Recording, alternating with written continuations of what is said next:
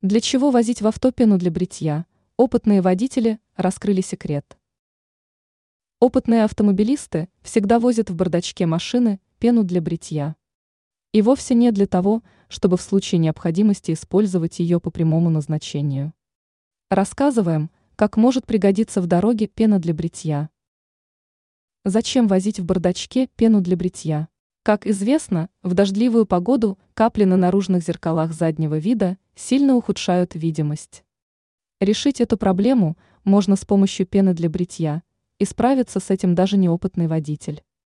Просто нанесите на зеркала заднего вида немного пены и аккуратно удалите ее салфеткой из микрофибры. Пена создаст на зеркалах невидимый защитный слой.